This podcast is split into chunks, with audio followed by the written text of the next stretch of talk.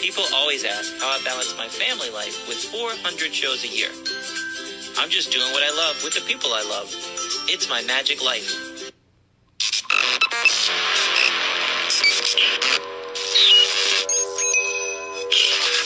I like Wes Isley. I like everything about him. All right, today we have a legend in magic.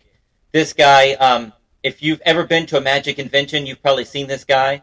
I think the guy has triplets or quadruplets uh, because I don't know how you can be at every single convention and run a website and be uh, a stand-up comedy magician, uh, entertainer. Everybody knows him. He's known all over. This guy's amazing. I'm getting worse and worse with these introductions. But everybody, it's Meir Yedid. What's up, buddy? How are you? Hey, I, hey, thanks, thanks for having me. I see we have the same barber now. Dude, we do, we do. It looks good. Looks good on you, sir. All is good over. I'm glad to be with you. Thanks for having me, Natalie and Wes. Aw, no problem. Thanks for being here. I'm excited. Let's get into it, man. So I have to ask, how'd you get started in magic? What was your start? Uh, well, you know, I was born in Israel, and you know, everybody has a relative who teaches them a card, you know, a card trick at one time or another. So all my uncles take credit for getting me into magic. Uh, but uh, what actually, uh, I, so I was doing card tricks very, very young. Uh, your basic stuff. But then, uh, probably when I was about six or seven years old, we got our first TV set when TV uh, started airing in Israel. And every Thursday night, uh, there were these hands that would teach one magic trick before the regular uh, uh, TV show started. I remember it was like Mission Impossible, Gunsmoke, that kind of stuff was running right after the first three minutes of them teaching a trick, and I learned all those tricks and I did them. You know, probably that's how I got into magic uh, back then. But then when I moved to the United States, uh, I was 10 years old, and now we have libraries, we have magic on TV. Uh, uh, shortly after we moved to the U.S., uh, Marshall Brodien started with all his infomercials with the TV magic cards, TV Mystic. I had to get everything. So I, I ended up buying all that stuff, and then you know I found magic shops online. I used to send quarters to every cat, you know, in Boy's Life and the comic books. You know, you send a quarter, you get a catalog, and you know I'd start ordering, you know, the one dollar tricks, uh, things that I could afford. You know, you'd scotch tape coins on a index card, so the mailman won't know there are coins in there. Cheery. so, uh, did you ever find out who the hands were? Who were the magic hands? No, no. I asked around, and there are people trying to find out who it was. They're not even sure if it was it, uh, a, a shot in Israel. It could have been something that was syndicated from outside. They're not sure. Wow, that's pretty awesome, man. See, I asked that question, and people's like, "Oh, it's always the same answer." I hate that question because it's a magic hit, or it's this, or it's that. Dude, magic hands on television? Just Yeah. it wasn't even connected to a body. It was just hands. That's all it took. Yeah, I, I remember they taught how to turn uh, ink into uh, uh, water into ink with a goldfish in there. You know, I didn't have a goldfish, but I was able to turn water to ink or ink to water, one of those. They also taught a very good rope routine I used for years and years. I should probably start doing it again. Wow, wow. So, uh, did you start doing kids' birthday parties? Did you do that whole route as well? Uh, I did uh, kid shows probably when I was when I was in my late teens. I did a bunch, and I worked for the Magic Townhouse for a while. I was going to ask. you. employee. And that meant you did like two, three kid shows, uh, uh, you know, on a Saturday and a Sunday when they had all the kid shows in, and they used to also send me out because uh, uh, Dick Brooks was Bravo the magician, but he would often book more than one magician per show, uh, per per time slot. So there were a whole bunch of us that were all called Bravo the magician. So when you called the townhouse, they booked Bravo the magician, but they never really knew which Bravo they were going to get. Wow. So we've had Dorothy and Dick on here a couple times, but I didn't know there was multiple Bravo the magicians. Who who else? she, uh, in a pinch, she also did Bravo, but when all the male Bravos were on the road, she would do the kid shows at the theater. Wow. So who else was in your time at the uh, Magic Townhouse? Uh, well, doing the kid shows, uh, there were Ray Nardini and uh, another guy. Uh, I forget his name. I, uh, also Ray, but I forget his last name. grades, and uh, more or less that was like the course of the four of us would be doing the kid shows. But I also, before I, I worked for them as an employee doing kid shows, I was already doing their close-up shows on the weekends. Is that where Levent and all of them would be in the close-up rooms or Uh, the yeah, nighttime? he came later, but yeah. Okay, Uh, no, Levin also did kid shows, I think, okay, okay. but that was after I left. See, I, I still, I'm trying to wrap my head around what that was. I was trying to make it a castle, but it's a lot of kid shows, but they had a bar as well. No, no, no bar. Uh, okay, it's very complicated because you know to pay rent on Third Avenue and 59, 61st Street, you got to do everything. So they did uh, kid shows and birthday parties on the weekends. They had three floors, so they could have six kid shows going on. Uh, maybe up to 12, but never got that bad. So what happens is the early group, there are three rooms, and there are three birthday parties going on, one in each room with clowns and food and sugar and cake and cream. Then those three go downstairs to the main uh, kid show theater where, let's say, I was doing a kid show. Meanwhile, the next three groups would come in to see that show first and have their cake after. So you have six parties uh, watching my show. One just ate, then the next one goes up to eat. I have a little break. By the time they're done eating, I can do my second show, and I'll be doing that for the, you know, and it, it can get pretty hectic. But Wow. that, that wasn't always the case. Sometimes it would be like two parties or one, par- you know. But in worst case scenario, three parties show, three parties. So you had six. Yeah, you could have up to twelve in a day, in a day, but it never got that. Now, was it mostly kids' parties there, or did they have adult Oh, things no, in I- the uh, evening? No, this was Saturdays and Sundays during the day. Okay. In the evening, on Friday and Saturday, was the adult close-up show. That held 60 or so people. Uh, and that was uh, included a buffet, and people could bring their own alcohol. Because in New York, in order to get a liquor license, you need to know some people. You know? and have a lot of bribery. Still that way. Uh, but, uh, you know, so there would be a close-up show, and between each performer, there'd be a break. So people would come in, they would have dinner, and then the first close-up show uh, performer would go on. Maybe a second one go on. Then they'd have a break. They'd have drinks. They'd have dessert, appetite. You know, and this would go on until about two o'clock in the morning or so. From about uh, eight o'clock is when the doors open. Wow. So, but even then, if it was like really crowded, we had an extra theater and you could do two shows simultaneously. Uh, so they ate in one place, but they saw two different. So we all performed twice That's awesome. when it got real hectic. Uh, also, uh, during the day, not too many people know this, but Dick and Dorothy bought uh, at the Actors TV studio.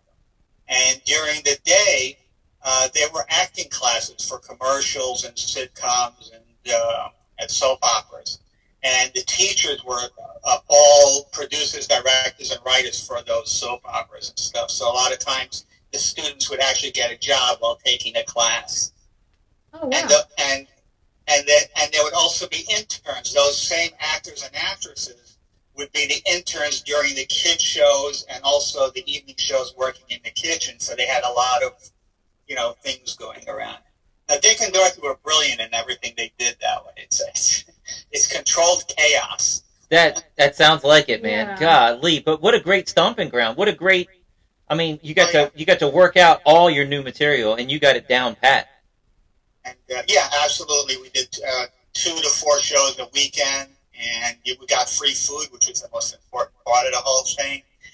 Uh, it's Especially- always the most important part of the whole thing. Especially starting out, Um, man. I work for food. I should have that on my business card. all right. So, how long did you work with them?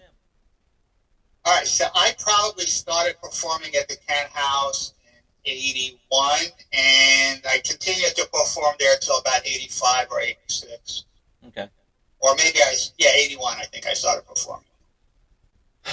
So, I first met you at a convention. I know it's over 20 years ago at this point, but about 2008, surfing the internet, I found your uh, appearance on um, uh, Paul Daniels' show, and I was like, "That's my friend! I just met him at the convention. That's Meir."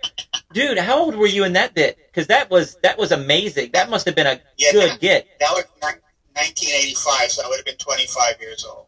That's that's a huge get. I mean, that's like Fool Us nowadays.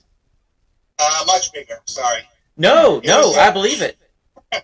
It was it was the highest rated show in tele. Remember, England at that time I think only had four channels. Wow. This was, uh, and it was the and it was the perfect year for me to do it because that year was right after he won the Golden Rose.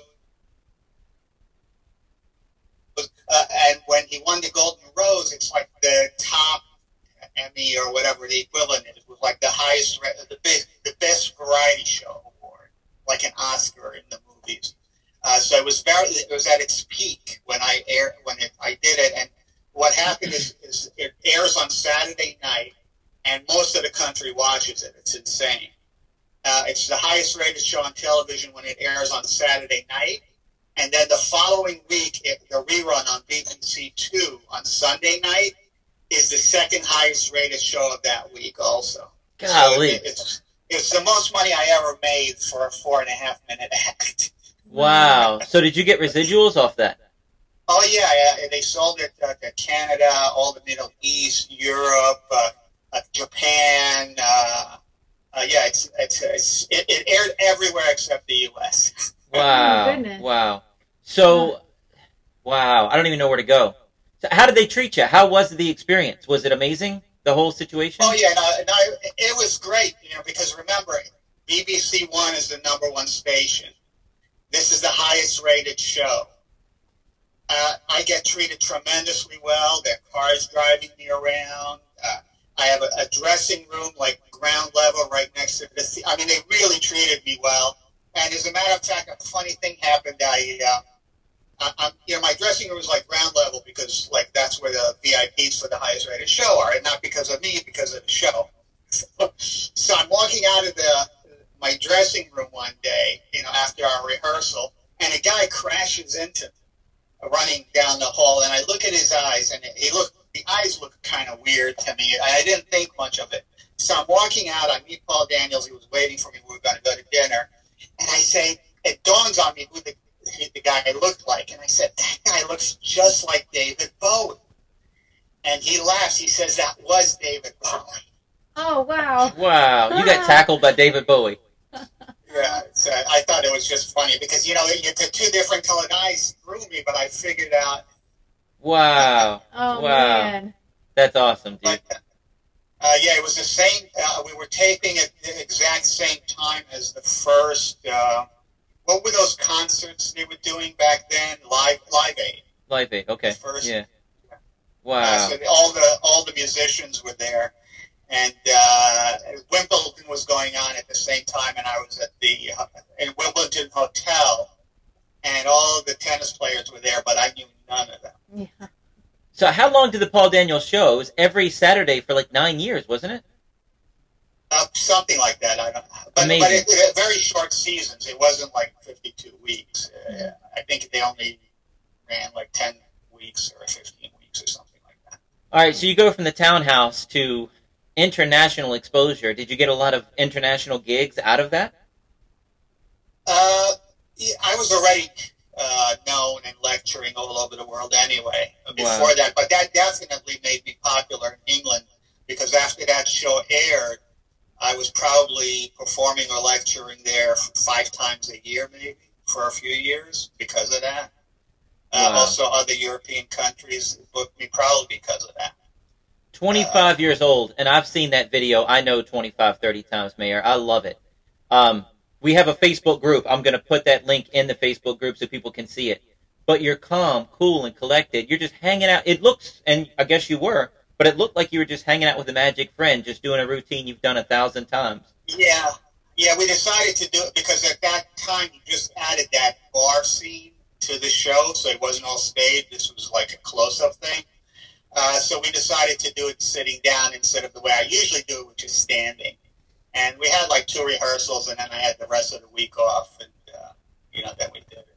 But he's a super nice guy, easy to work with. He was great, and he, he's the one who saw me perform in Vegas. and asked me over to do the show. And I said, "Well, why? I just published the book. You could do it." He says, "No, no, no. I want you to do it." And uh, Yeah, well, I have the book, but I can't do it. It's amazing. explain to everybody. Explain to everybody um, what the illusion is. uh, so I was uh, the first person to kind of put together a magic act that only uses their hands without any other props. Uh, and it's kind of like because I was so unique, everybody at the time was doing card tricks and coin tricks, and I was making my fingers disappear and telescope up and down, you know, into my hand, and then cut my finger off, and, and they vanished. Uh, uh, most people, most magicians, have never ever seen anything like that before. Uh, so I was getting really great reactions because I was the odd guy in every show. You know, when, when you have 10 performers and they're all doing the same basic kind of uh, props anyway, not the same tricks, but similar props, and then I go in and make my fingers disappear, it's crazy. And, uh, you know, it's just be- being unique, you know. Uh, you know, back then, uh, Arthur Benjamin and I performed a lot. He was a math, uh, fast calculating mathematician. He later became a PhD at university. Uh, uh, Tom Noddy was also we had we did a lot of shows together because he was also unique. He was the bu- uh, original bubble guy, Okay. uh, and also uh, Jeff Justice who did Rocky Raccoon. Uh, you know, back then. Uh, so we saw each other a lot because we were the oddball, unique magicians. When did you come up with the whole finger manipulation routine? Was that in your twenties, or had you been doing it since you were a kid? I know. I went in my teens. Uh, I I wanted I wanted to do you know when I was in high school I wanted to do magic, but I don't want to. You can't carry decks of cards into school, not back then. and I had the idea that I always want to be prepared to do magic. You know, I always want to do you know not, not reach and remove coins and cards. I always wanted to do magic. You know, in, in the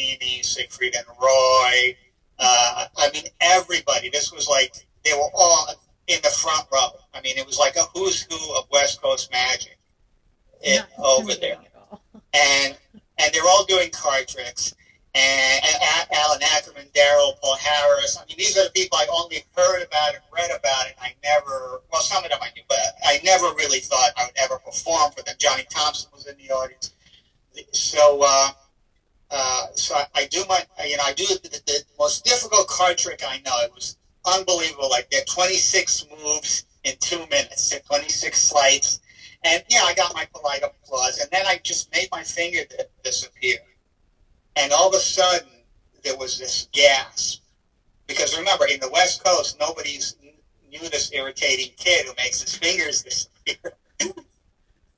So there's this gasp, and I don't get it. You know, what, what, why is this a gasp? I just made one finger. I didn't even do the act yet, and then I, I start doing the rest of the act, and the gasp, you know, the other the ring finger vanishes, the middle finger, the index finger, the thumb, like, and, and the, the, all of a sudden the applause starts in the middle of the act, and by the end of the act, I get a standing ovation. You see, you know, Vernon and Siegfried, and I mean, everybody was standing because of this stupid kid that's making his finger disappear.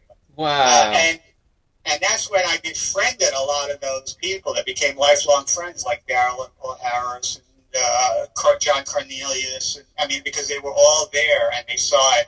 So it opened up tr- uh, a lot of doors just because everybody wanted to see the guy with the finger tricks.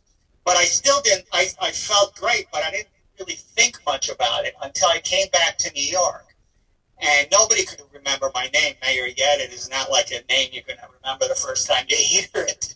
So they were calling all their friends in New York. Who's that kid? That skinny kid. I was skinny back then. Who's that skinny kid who makes his fingers disappear?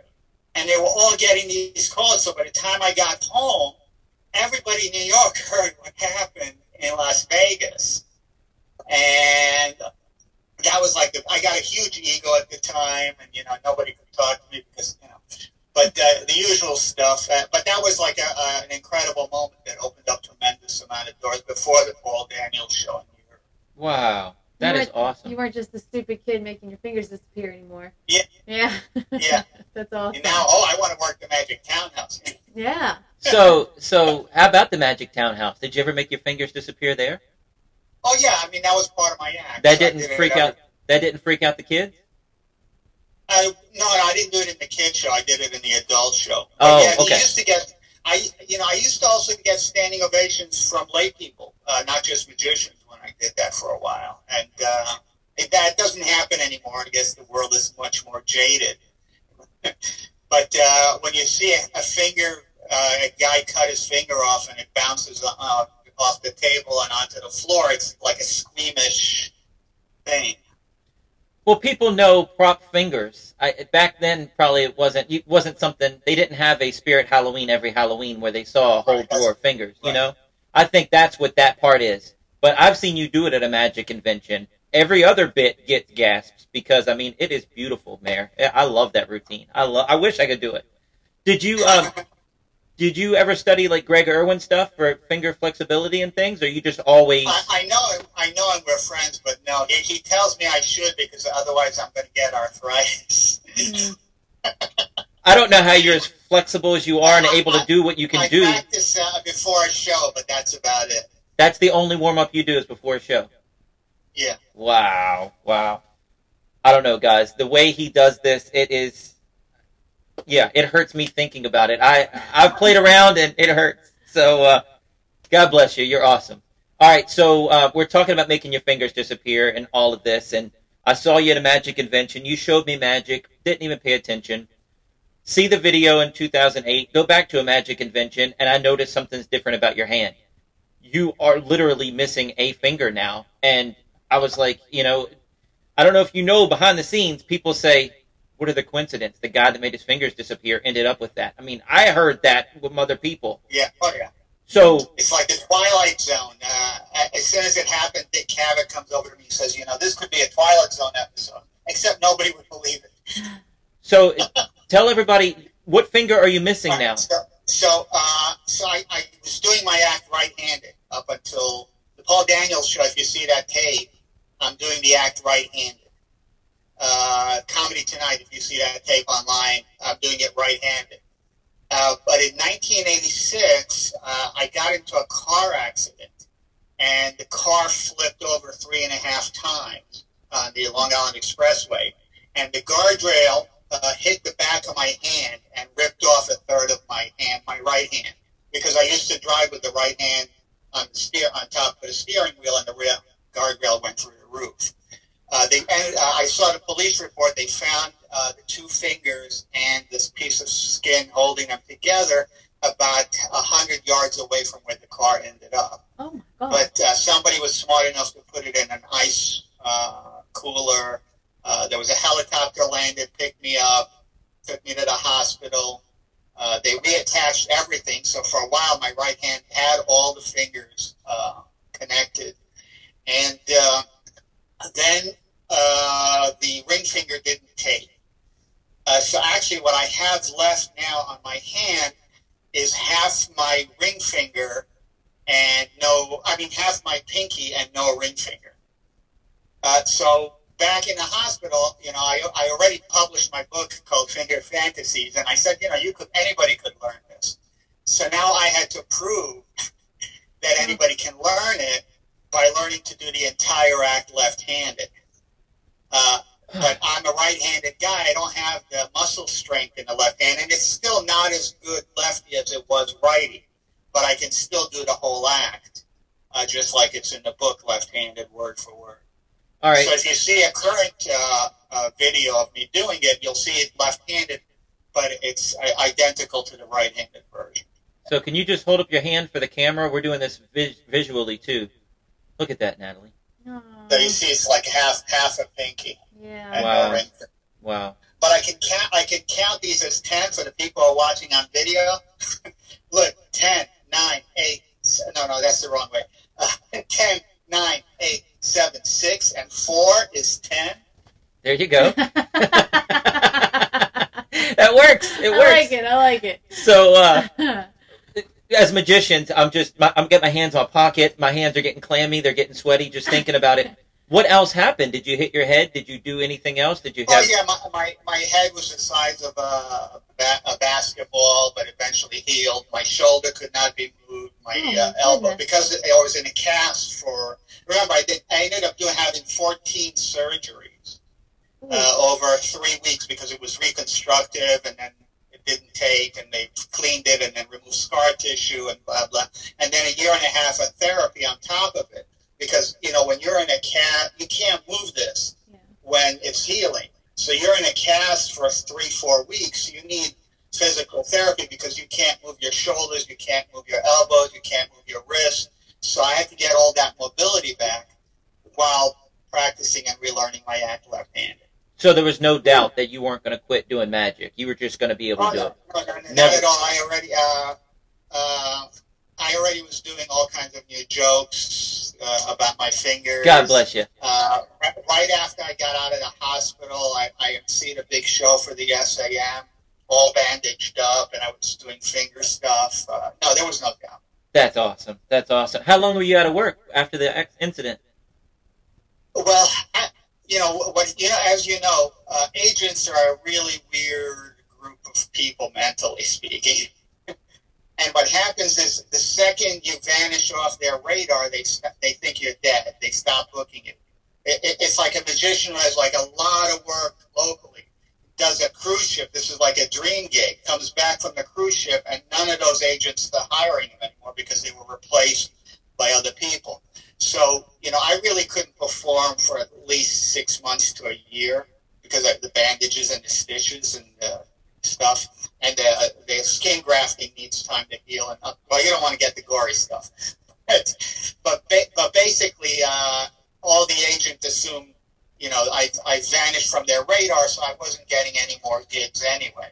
Wow. Uh, so that's when I decided to focus more on the manufacturing end of the magic as opposed to the performing end the.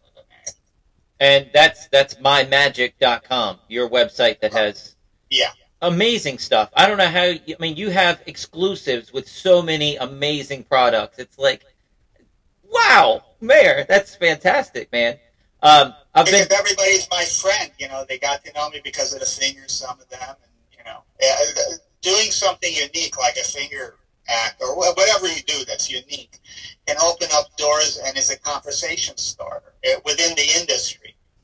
You know, because hey, you're the, finger guy. Hey, hi, I'm the finger. You know, and, and conversations, and you make a lot of friends that way. I, I was very, very, very, very lucky that way. You know, because I still consider myself a card guy, but I know my finger routine is what opened up all the doors. Wow. Well, I, for you having, it looks like that finger is like sewed together with that other hand. With it looks like your ring finger's kind of sewed with that pinky. Is that correct? Like what's left of your ring finger? He doesn't have a ring. Oh no, they, no, they removed the, uh, the ring finger. So that's just your completely. pinky. Okay, okay. So you're still able to do card moves at, that you would think. uh, How long did that take you to be able to do that and think about that? Or at this point, it's just Uh, you had to make adjustments. You know, I, I, I once said, uh, you know, so now I could do a hundred slides instead of a thousand. It's still ninety more than I need. okay. Uh, uh, you know, because everybody has their ten favorite slice they use for all card, all their almost all their card routines. So I just had to get my 10, or it's more than 10, but I had to get the ones that are comfortable. I had to rework them left-handed. And it's actually not that difficult uh, with cards. Uh, because most uh, most card work is left hand dependent, except for uh, uh, palming, it's almost all left hand dependent. Uh, so it really wasn't that difficult for cards, and I was a card guy. Coins, uh, I was very conscious about because you know when you make a coin disappear, everybody wants to see your hands empty uh, afterwards. That's a big so I was, window. uh, That's a big yes, I window. didn't do coins for a long time. And, but I uh, but I also uh, started uh, at the same time as starting. Once I started doing close up, I was I also try to figure out the way to hold your hand without showing the back of the hand. Uh, so you always see me like with a closed fist pointing at things and gesturing. Uh, I never open up my hand, you know, uh, flat because that allows people to see how many fingers I have. So I'm always like in a comfortable, you know, uh, fist kind of hand. Uh, yeah, I figured if you know if you can hide an elephant on stage, I could hide the fact that I'm missing a finger. Yeah. So, Well, I know the day that you, um, I saw you at a convention, you did your finger routine. And then, like, at the end of the routine, you reveal that you're missing a finger. And that's, like, the first time anybody knows. And you've been on stage for Uh, yeah. 15 minutes already. yeah, for lay people, yeah, that's the first time. Uh, I, I, I've been closing my stage comedy act that way. And uh, I don't think I did the BS thing when you saw the show. Uh, but what I noticed, uh, I've uh, back in the '80s when I after I got back into uh, the time after the accident, I was working at Mostly Magic, which is another nightclub in New York. Uh, I put together a routine to close my act, which talks about missing a finger and how I overcame it uh, by by uh, doing a routine that specifically uh, you cannot do if you're really missing a finger. But I, I showed it to everybody. I told them I had a car accident, and then I started doing this magic that's impossible with this hand. Uh, and I thought it was a nice, you know, way to end the act. Be honest, be truthful. But what I didn't expect is that many people, you know, magicians would bring their friends to see my show. And I heard this so many times on the way home, there would be an argument when the magician would tell their friends, oh, no, he's really missing a finger. And they didn't believe it. I showed them the hand, and they didn't believe it. Why would they believe it? Because at the beginning of the act, I'm making all my fingers disappear, and I brought them back. And at the end of the act, I'm showing them that the finger is missing. Why would they believe that? Wow. Uh, And you show front and back, your thumb gone. I mean, yeah, no, it's really gone. Yeah. So now I put it into my stand-up act, uh, where I talk about it uh, uh, with part of a comedy routine at the end, and but I, I push it harder so it's obvious that I'm missing a finger. But at the end, I, I end with like I don't have one here, but uh, with a BS board uh, that, that I sell. Uh, so basically, I say that everything I this entire act has been BS bullshit, and it gets big laughs because of the way it's structured. So now, even though I, they saw me make my fingers disappear, I brought them back, and then I told them it's really missing, and I was in a car accident. And this is done as comedy, not as uh, tragedy. uh, and then at the end, I tell them everything that I just did is fake. So I, I added that phase of doubt to the stage act that I was getting naturally in the close-up act, which, you know, I didn't expect any of that. You know, I expected you tell somebody you're missing a finger, they're going to believe you. Right. wow, wow. That's funny. So cha- I'm changing the subject drastically now. I'm looking on your website. I want to know more about you. What is the acting thing? I didn't know you were an actor as well.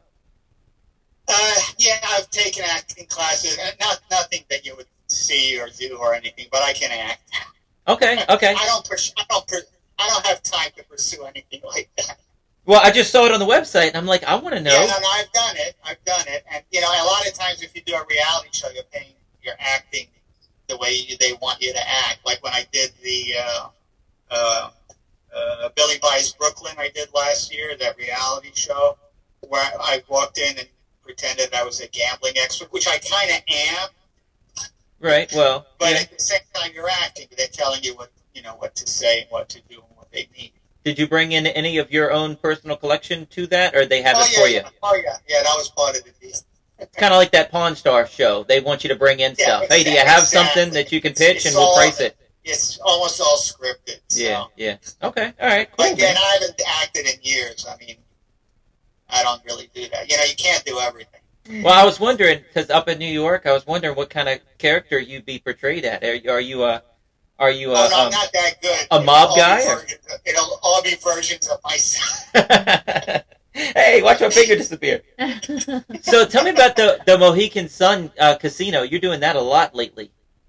Uh, yeah, I'm, I'm going to be doing it once a month for the rest of the year. Uh, and that's just like an easy, fun gig for me to do. Uh, my friend Jim Spinato uh, has been there for 12 years, believe it or not.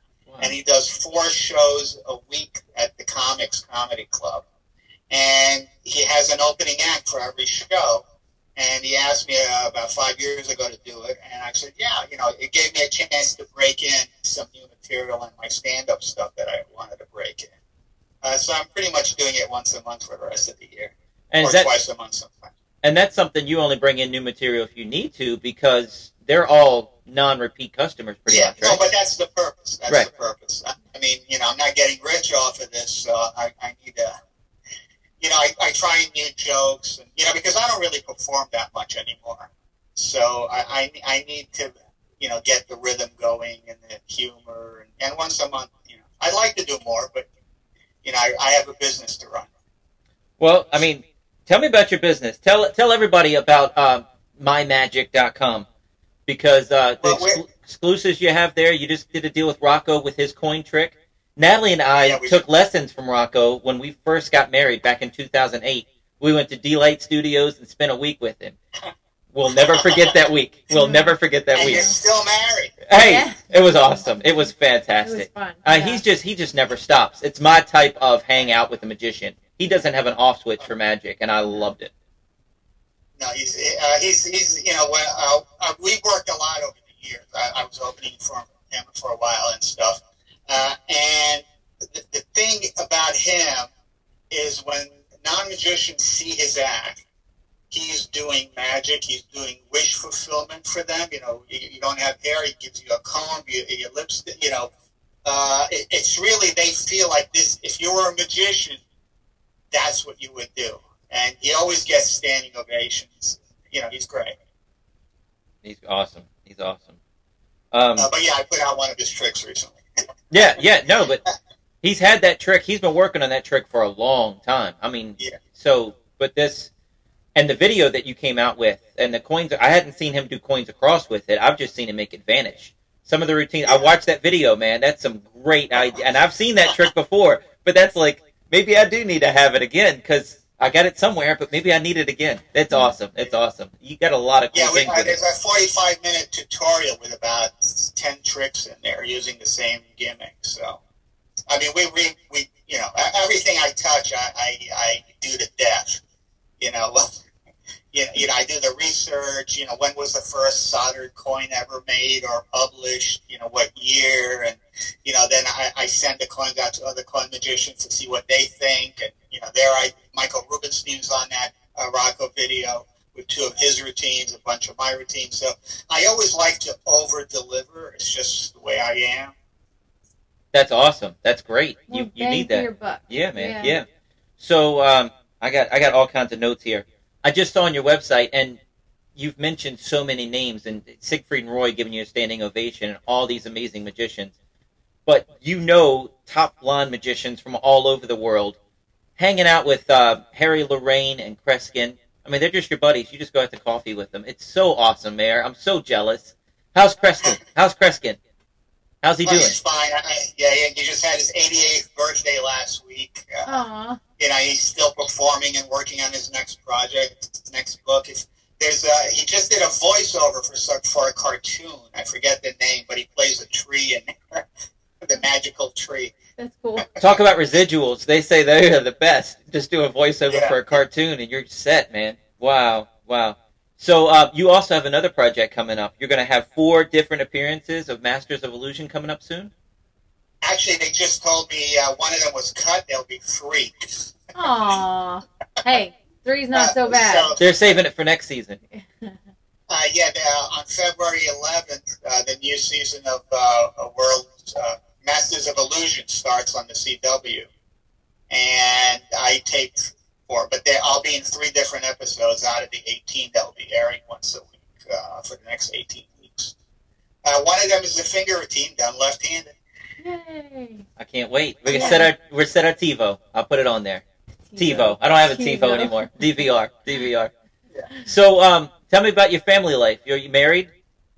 Uh, no, I'm still happy. You okay? All right. All right. That's all right. Wait a minute. Uh, no, I'm, I'm, I'm, have a girlfriend for 20 years, so we, we may as well be 25 years, so we may as well be married. But uh, no, I'm still single. I have no kids. All right. All right. Uh, you know, my business is my life yeah. Well, I mean, my hobby. that that's that's another thing I was I was saying. You're passionate about magic, and not only performing, not only researching, not only putting out great products, but you hang out with magic. I mean, magic is like me. Magic is your life. So many people, even full time magicians, they just clock in and go home, and they do other things.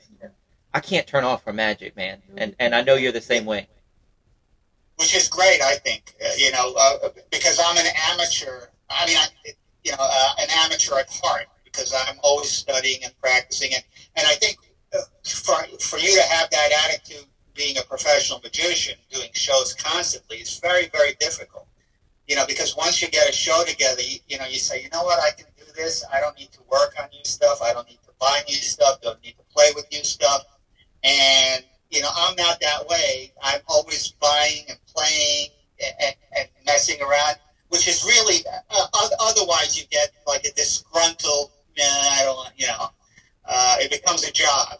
Mhm. And anything to avoid making it into a job is great. Well, I worked at a magic shop when I was in- going to college, and one of the Oh. the worst part of that job, and it was awesome. I mean, I was learning about. I didn't know who Doug Henning was. He wasn't on TV in my heyday, you know, in my youth.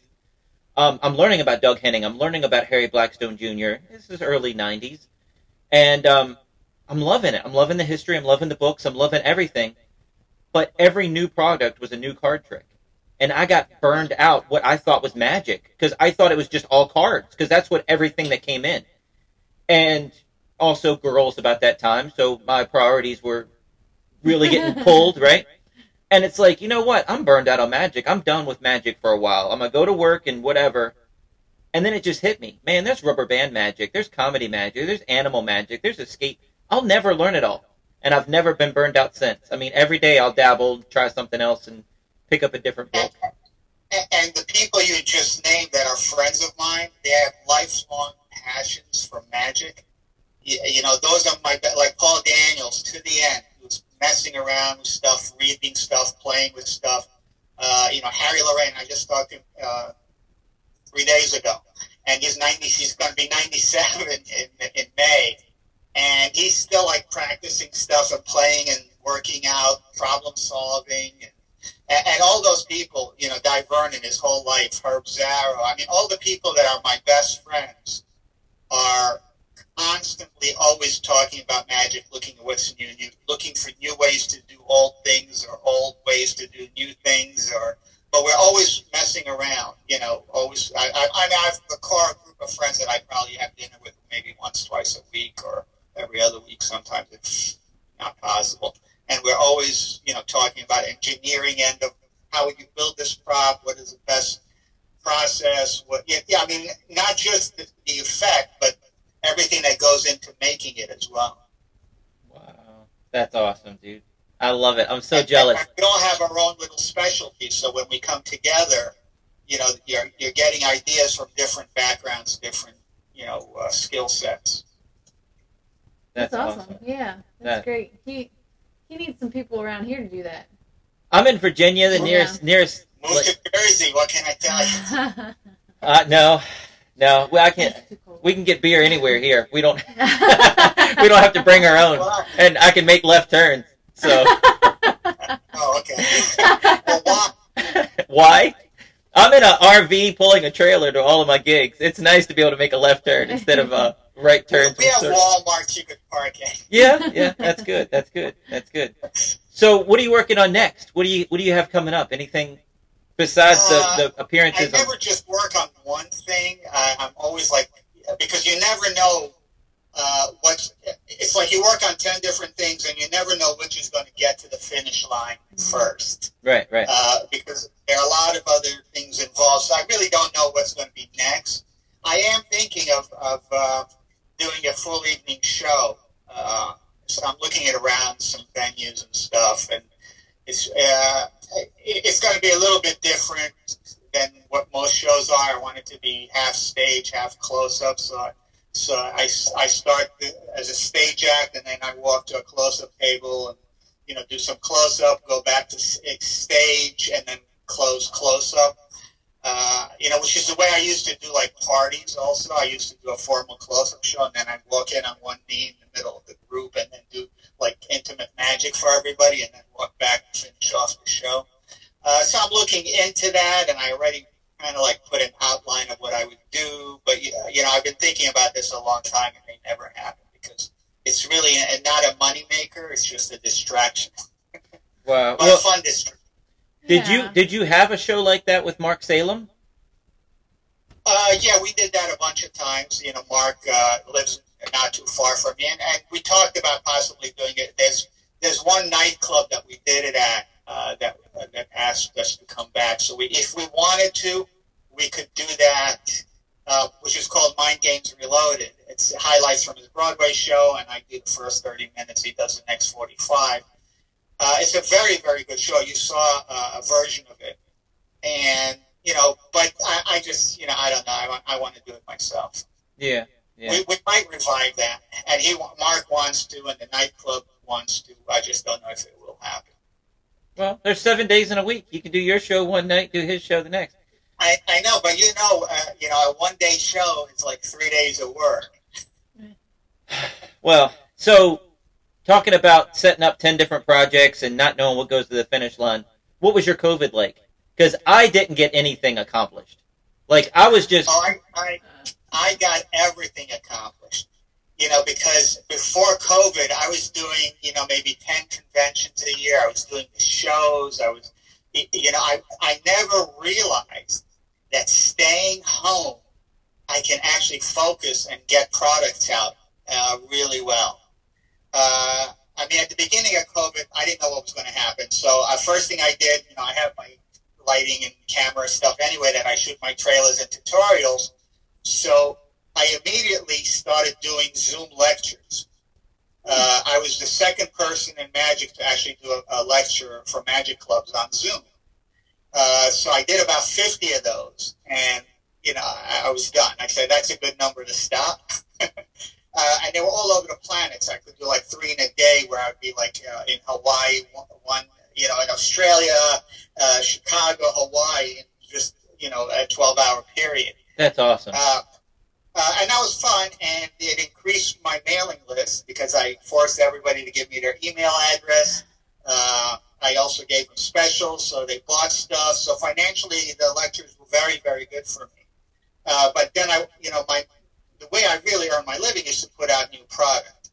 And what I never realized is when I travel and do these shows and do these conventions and, and do all the stuff that I do, I, I have to restart my focus on my projects. And by just staying home for a year and a half, I put all my efforts into putting out product, and I've never put as much or as good stuff during as I did during COVID.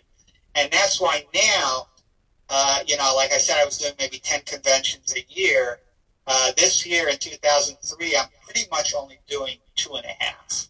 wow. Uh, uh, so I'm not really traveling at all this year, unless it's something special that I have to do. But uh, I'm going to do Magic Live in August in Vegas. I like Vegas.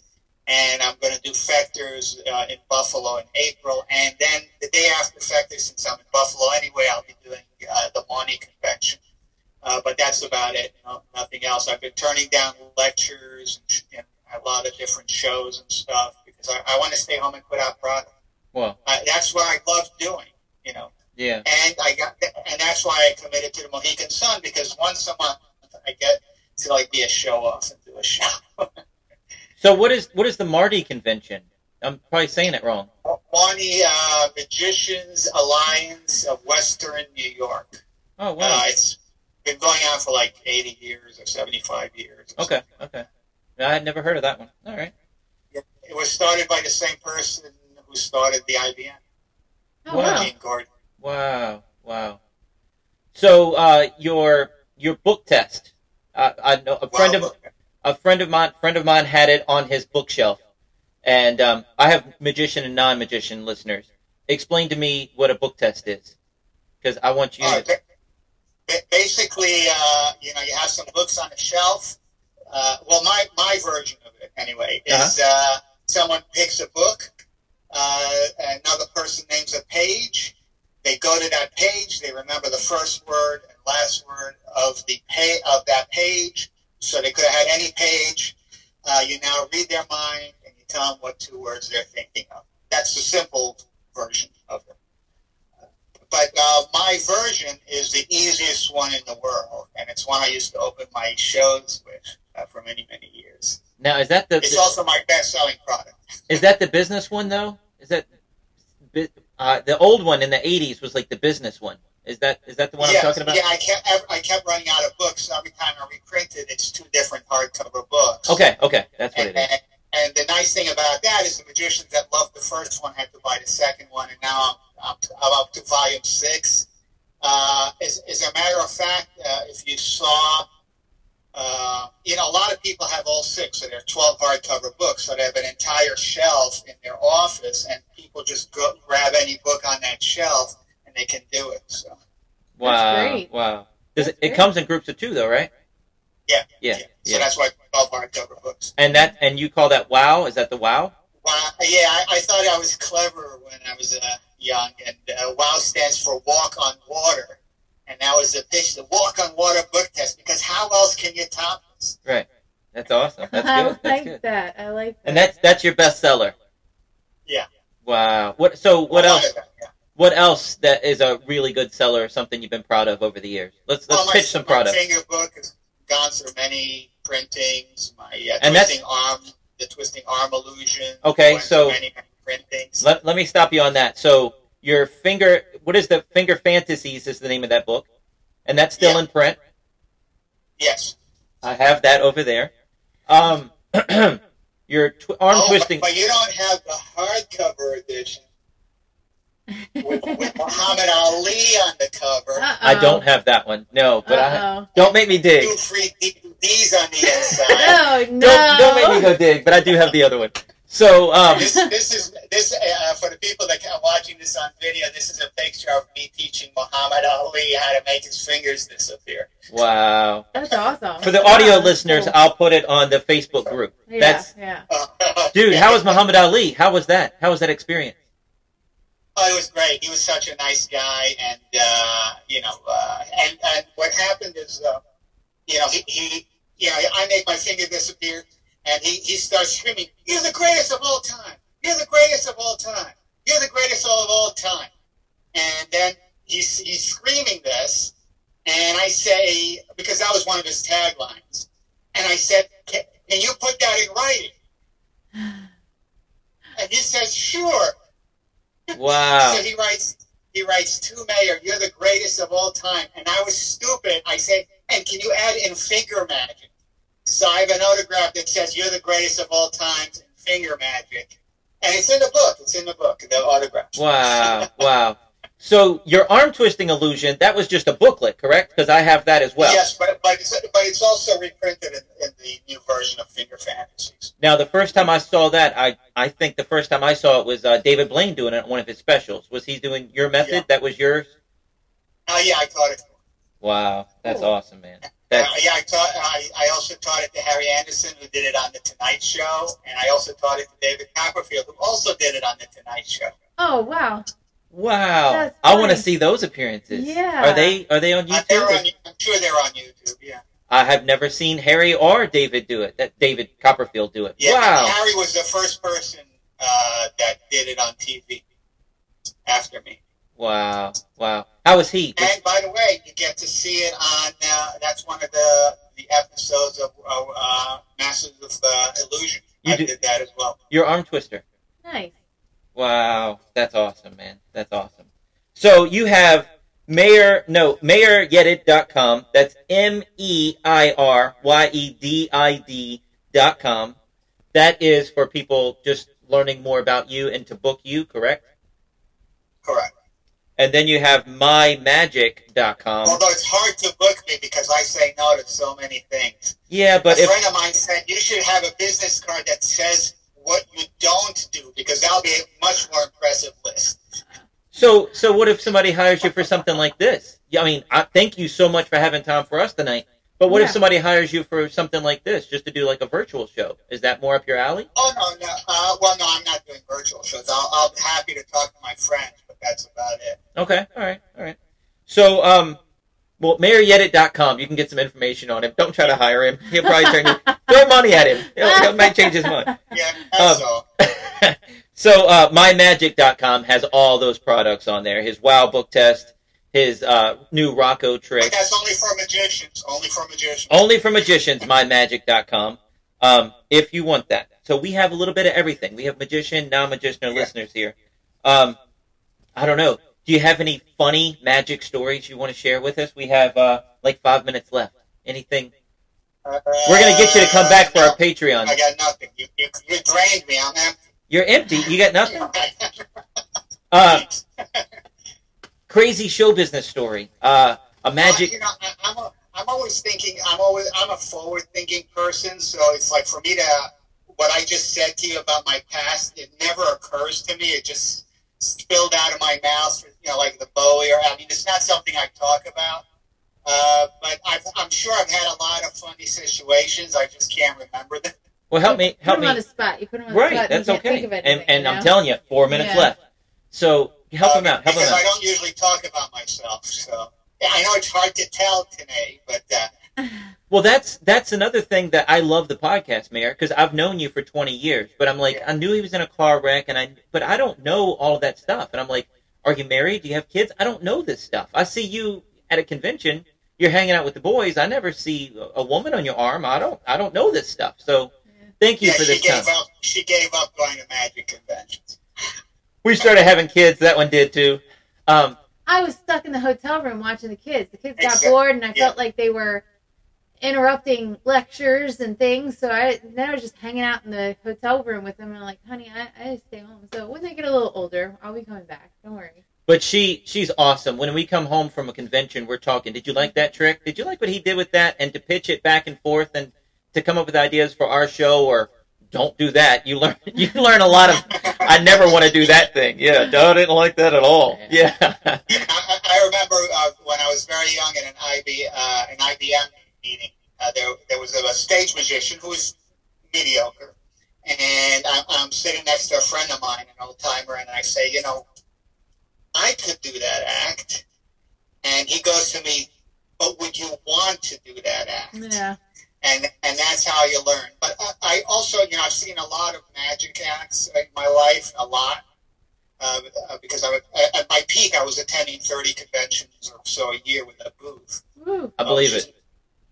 Uh, uh, and what I've learned is there are a lot of bad acts, of course, uh, but that, not just magic. Com- if you go to a comedy club, or, I mean, there are a lot of bad acts. But what I've learned is that every one of those acts, the bad ones or the good ones, have one minute, one thing in there that makes them think they're going to become a star.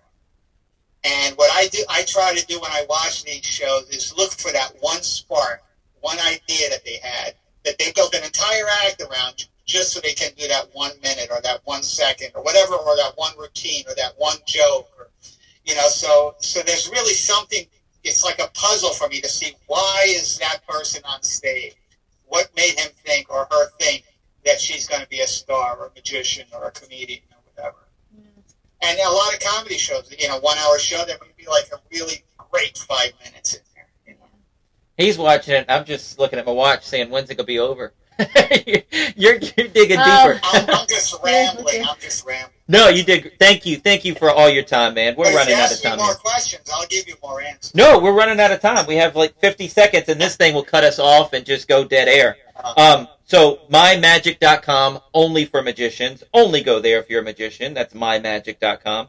MeirYedid.com for lots more stuff. And check out that Facebook group because I'm going to put his. Um, I'll put a link to the uh, Masters of Illusion sets when they come out, and I'll put up um, his uh, Paul Daniels appearance because that's awesome, And, dude. and, they could, and people can follow me on Instagram, Facebook, and the Twitter. And, and Awesome. is that just Meir Yedid? Yeah. Awesome. That's all you need. Meir, thank Good you so much. spelling it, but that's all you need. M E I R Y E D I D. It's going to be everywhere. I'll put it out. I promise I'll promote you. Thank you so much, man. One more thing for us to say. See, you next week. Check us out online at wesiseli.com and patreon.com forward slash wes underscore iseli for behind the scenes videos, blooper videos, never before seen footage, discounts on merchandise, magic trick tutorials, and more. That's Wes Iseli spelled W E S I S E L I.